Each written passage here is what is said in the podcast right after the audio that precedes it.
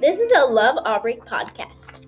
Hello, today is another episode on Carly's book recommendation reviews, and today's episode is Love Aubrey book review rating, and I will be reviewing and making recommendations for the book Love Aubrey by Susan LaFleur. This book is an emotional ride of a girl's life that just got turned upside down. In this story, Love Aubrey, Aubrey finds she doesn't have a family. All she could wish for was her dad and her sister back. After a devastating car crash, Aubrey is upset, mad, and confused.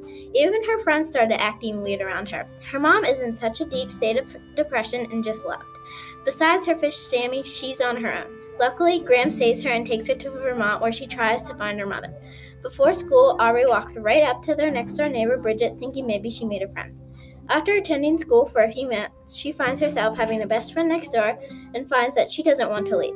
Then she hears she have, they have found her mother. She's seen a doctor that is helping her. She's getting better. Then she has to make a life changing decision. What will she do? Aubrey's wild adventure keeps on going. She keeps fighting and surviving the cards life throws at her. Despite the cards life dealt her, she still carries the character traits of outgoing, friendly, caring, and sensitive. She's always there for her friends. She was there for Marcus, the boy he met in Amy's class. Amy is the counselor that helped Aubrey get through most of this. Aubrey helped Marcus when his dad left and was there for Bridget when Mabel got seriously st- sick. She even managed to make new friends, even though she carries the weight of her mother on her shoulders. Not knowing where your mother is isn't scary, and Aubrey was having mixed emotions about her mother coming back. Aubrey was amazing in these situations. She was brave, and I would definitely want to be as forgiving as she was someday. And I couldn't deal with my mom like that if she had just left me. When her mother came back, she talked to her and made her feel better. In these situations, moms should be making their daughters feel better, not the other way around.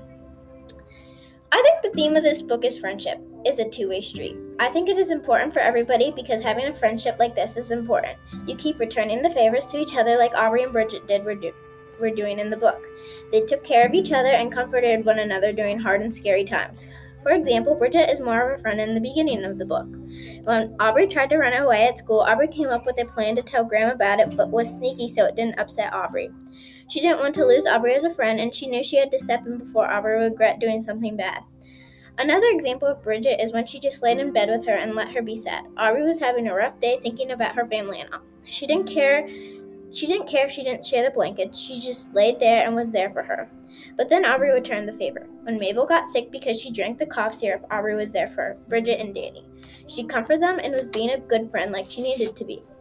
Again, both friends returned the theme in different ways.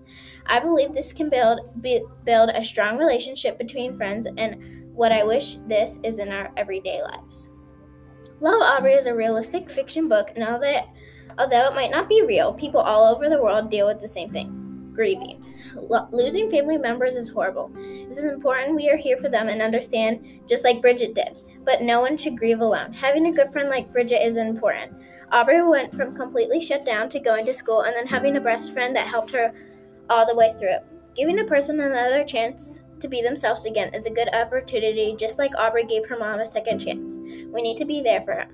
For them. For example, if one of my friends lost something or something they loved, I would offer and help them in the best way I could, just like Bridget did in the same, in the theme paragraph. Sometimes it's good to just let them be sad, but there for them at the same time.